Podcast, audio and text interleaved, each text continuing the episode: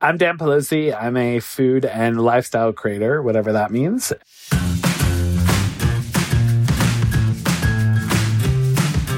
I have a new book coming out this fall.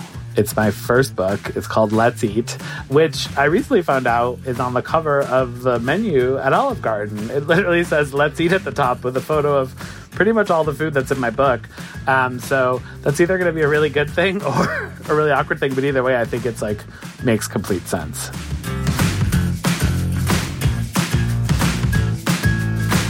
I'm Jesse Sparks, and you're listening to The One Recipe, a podcast that turns to chefs and home cooks with a big question in mind. What is their one? That recipe they love so much, they'd turn it into a candle if they could.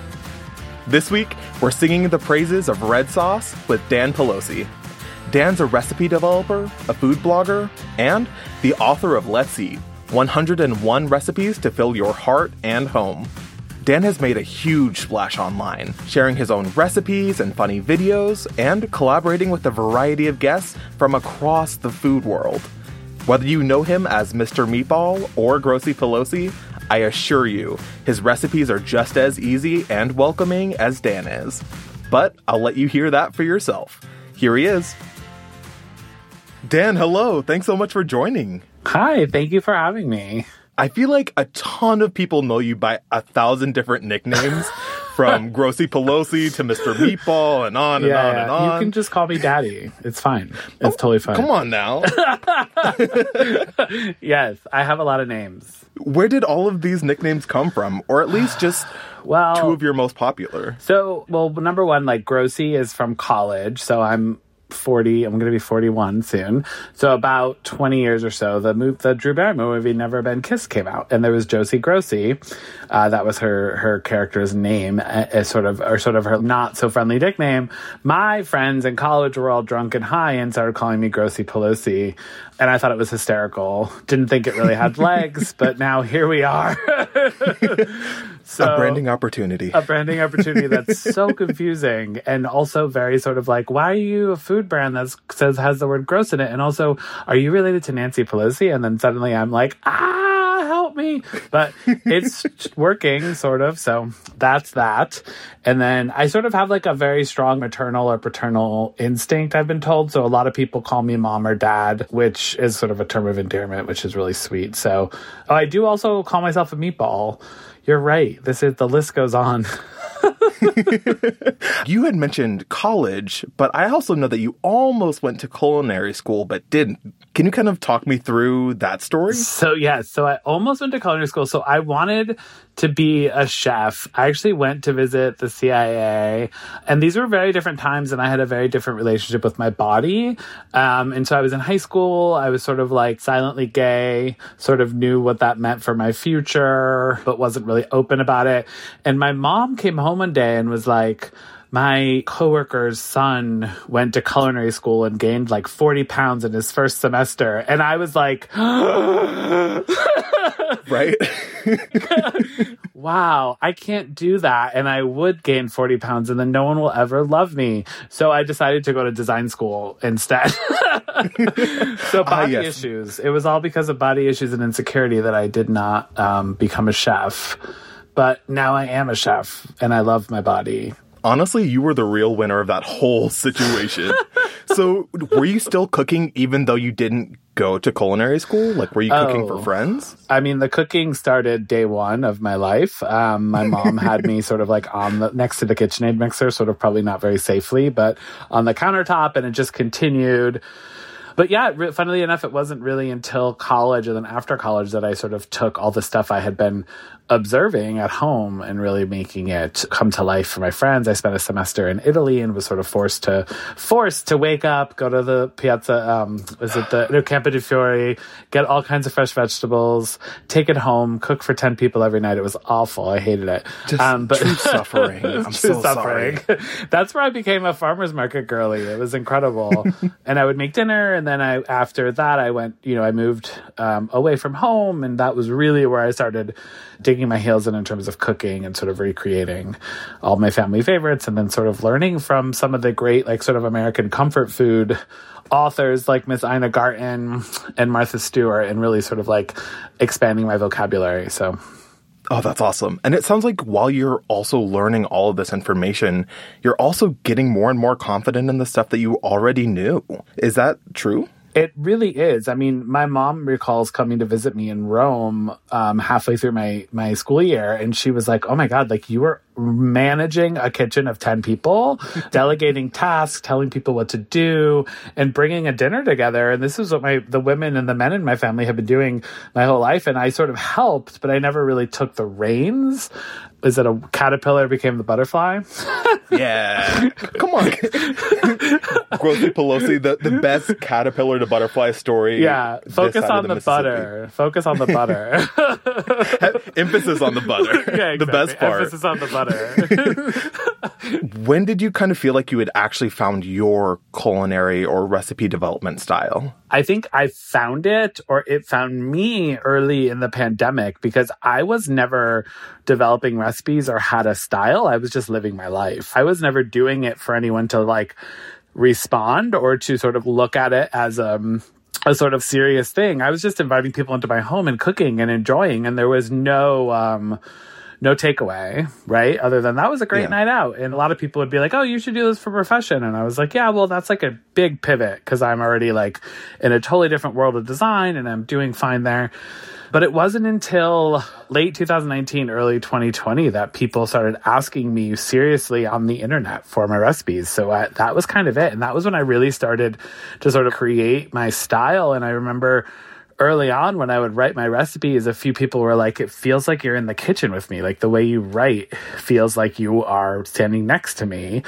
And I was like, well, that's how I learned how to cook. So that makes me really happy. So I think when I write, I try to keep that energy and that sort of authenticity of like, what would you do if you and your girlie were just hanging out in the kitchen? Like, how would you impart your knowledge? So that's so much better than some of the super stuffy recipe titles and recipe writing that we see sometimes. You know, it's nice to be reminded that these are recipes to be shared with our friends, shared with our loved ones. Oh, absolutely. And I think I have to kind of always remember around people like I'm still learning, I'm still growing. I, am not a, I'm not like a culinary or a food media person.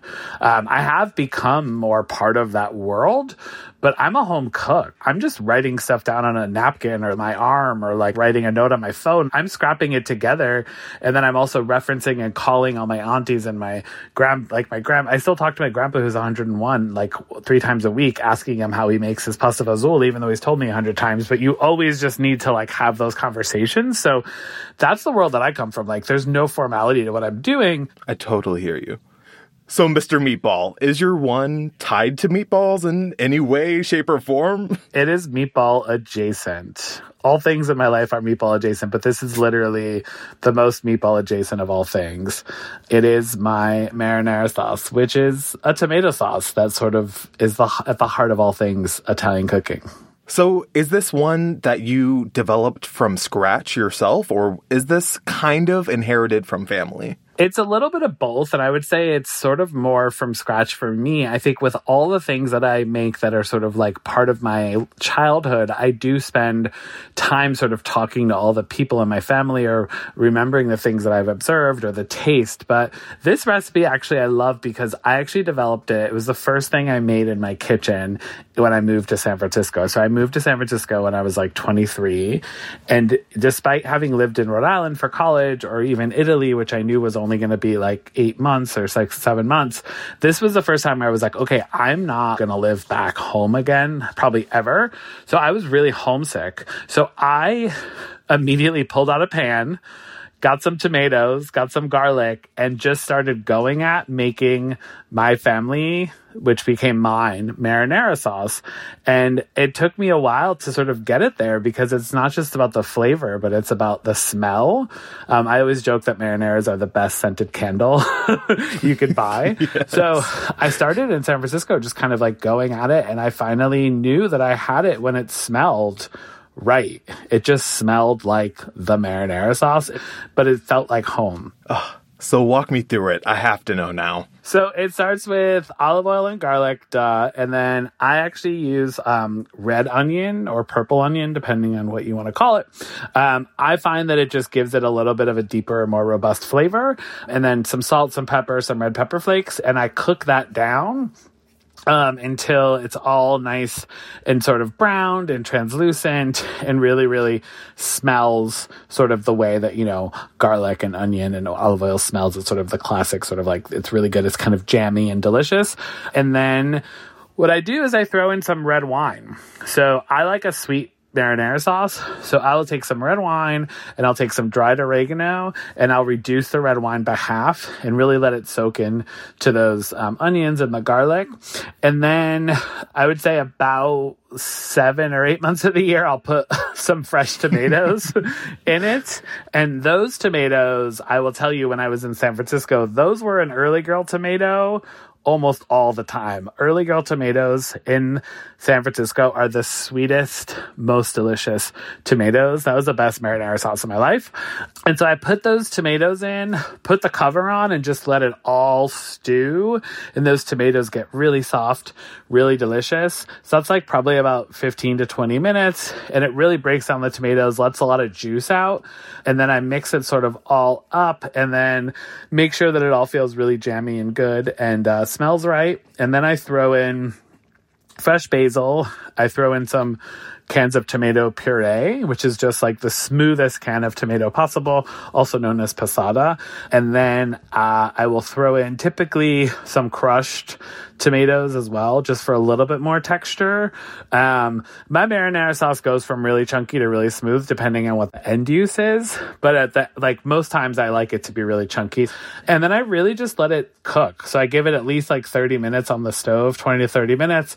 Let it cook, let it reduce a little bit because you don't know how thick your sauce is until you let it cook for a bit. And what I love about this is that every time I make it, it's a little bit of a journey because your tomatoes are a little bit different. You might have grabbed a different can in the grocery store you're not exactly sure what you're going to get. I taste it, add more salt, pepper, red pep- pepper flakes. I add some tomato paste to thicken it if you want. Um, and then here's the thing I do nine times out of 10 add some sugar to the sauce. Because unless you have ex- I know I know. This is very controversial but I don't give up um, This is a theoretically family friendly show. Be careful. yes. Well sorry. I'm sorry. You can bleep, bleep me out. Whatever. Um yeah so I don't care what anyone thinks and I add sugar because to me it's like I'm not serving my marinara sauce with like cake like I'm serving it with like more savory things in the sauce. So I like a little sweet and savory combo. So whether it's a meatball, eggplant parm, lasagna, ragu, like anything, I like the the sort of contrast. So I like the tomatoes to, to feel like they were candy like tomatoes when they went in. And if that's not the case, then you add a little sugar, to sort of balance those things. And then the best part about it is that the marinara gets better and better and better over time. So you can let it simmer and then you can take it off. You can let it put it in the in the fridge for a couple days, and it's like even better on like day four than it is on day one. And then from there, you kind of just do whatever you want with the marinara. And actually, in my book, I have a whole chapter that's like marinara, and then it like you make the marinara, and then there's like eight different recipes of what to do with it. It's sort of like the hero recipe because that's how I grew up. You know, like you make the marinara, and then you make you feed an army with it. So There were just armies and armies living around you at all times. Listen, our girl always at the center of the, of the drama. yeah, actually, I think for me it wasn't really an army, but it was like Italian men who thought they were in the mafia, but they weren't. You know what I mean?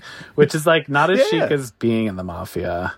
But anyways, So to go back to the the point in the recipe where you're stewing these tomatoes, mm-hmm. right? So we have the tomato paste, we have the tomato puree, mm-hmm. and then we also have the fresh or canned tomatoes. yes. Early girls are your preference, but do you have Yeah. any other recommendations either for brands for the canned tomatoes? I mean, so I have a real aversion to like saying you have to use this brand because I think food mm-hmm. accessibility and price points are an issue in the whole world. So I don't want someone to feel like marinara is not possible if they can't get a specific brand.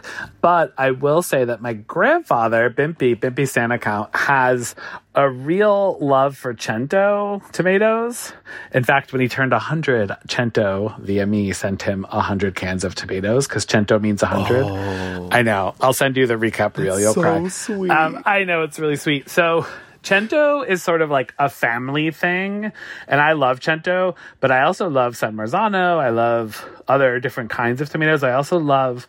I'm curious, so, right? So if I see a new kind of tomato uh, on the on the shelf, um, I'm gonna buy that over my go-to because I want to see what it does. And it's just fun to experiment with it. Totally. So now that the sauce is done, does the sauce freeze well? Oh my gosh, are you kidding? Absolutely. it's Bimpy has five freezers in his basement. His nickname is oh Bimpy oh Freezer God. King. Yeah, one you could fit like six dead bodies in, but that's our fake mafia. Um, so yeah, no, the whole dream of it is that like I would make so much of it during early girl season that I would have it year round in the freezer, and you take it out and you you know you just like defrost it and you're you can make a million things. It also freezes really well inside of other things like lasagnas or eggplant parm or stuff baked stuffed shells you know? So oh my gosh. The options and opportunities are endless. Dan it was so great to have you come by. Thank you so much. Thank you. What an honor.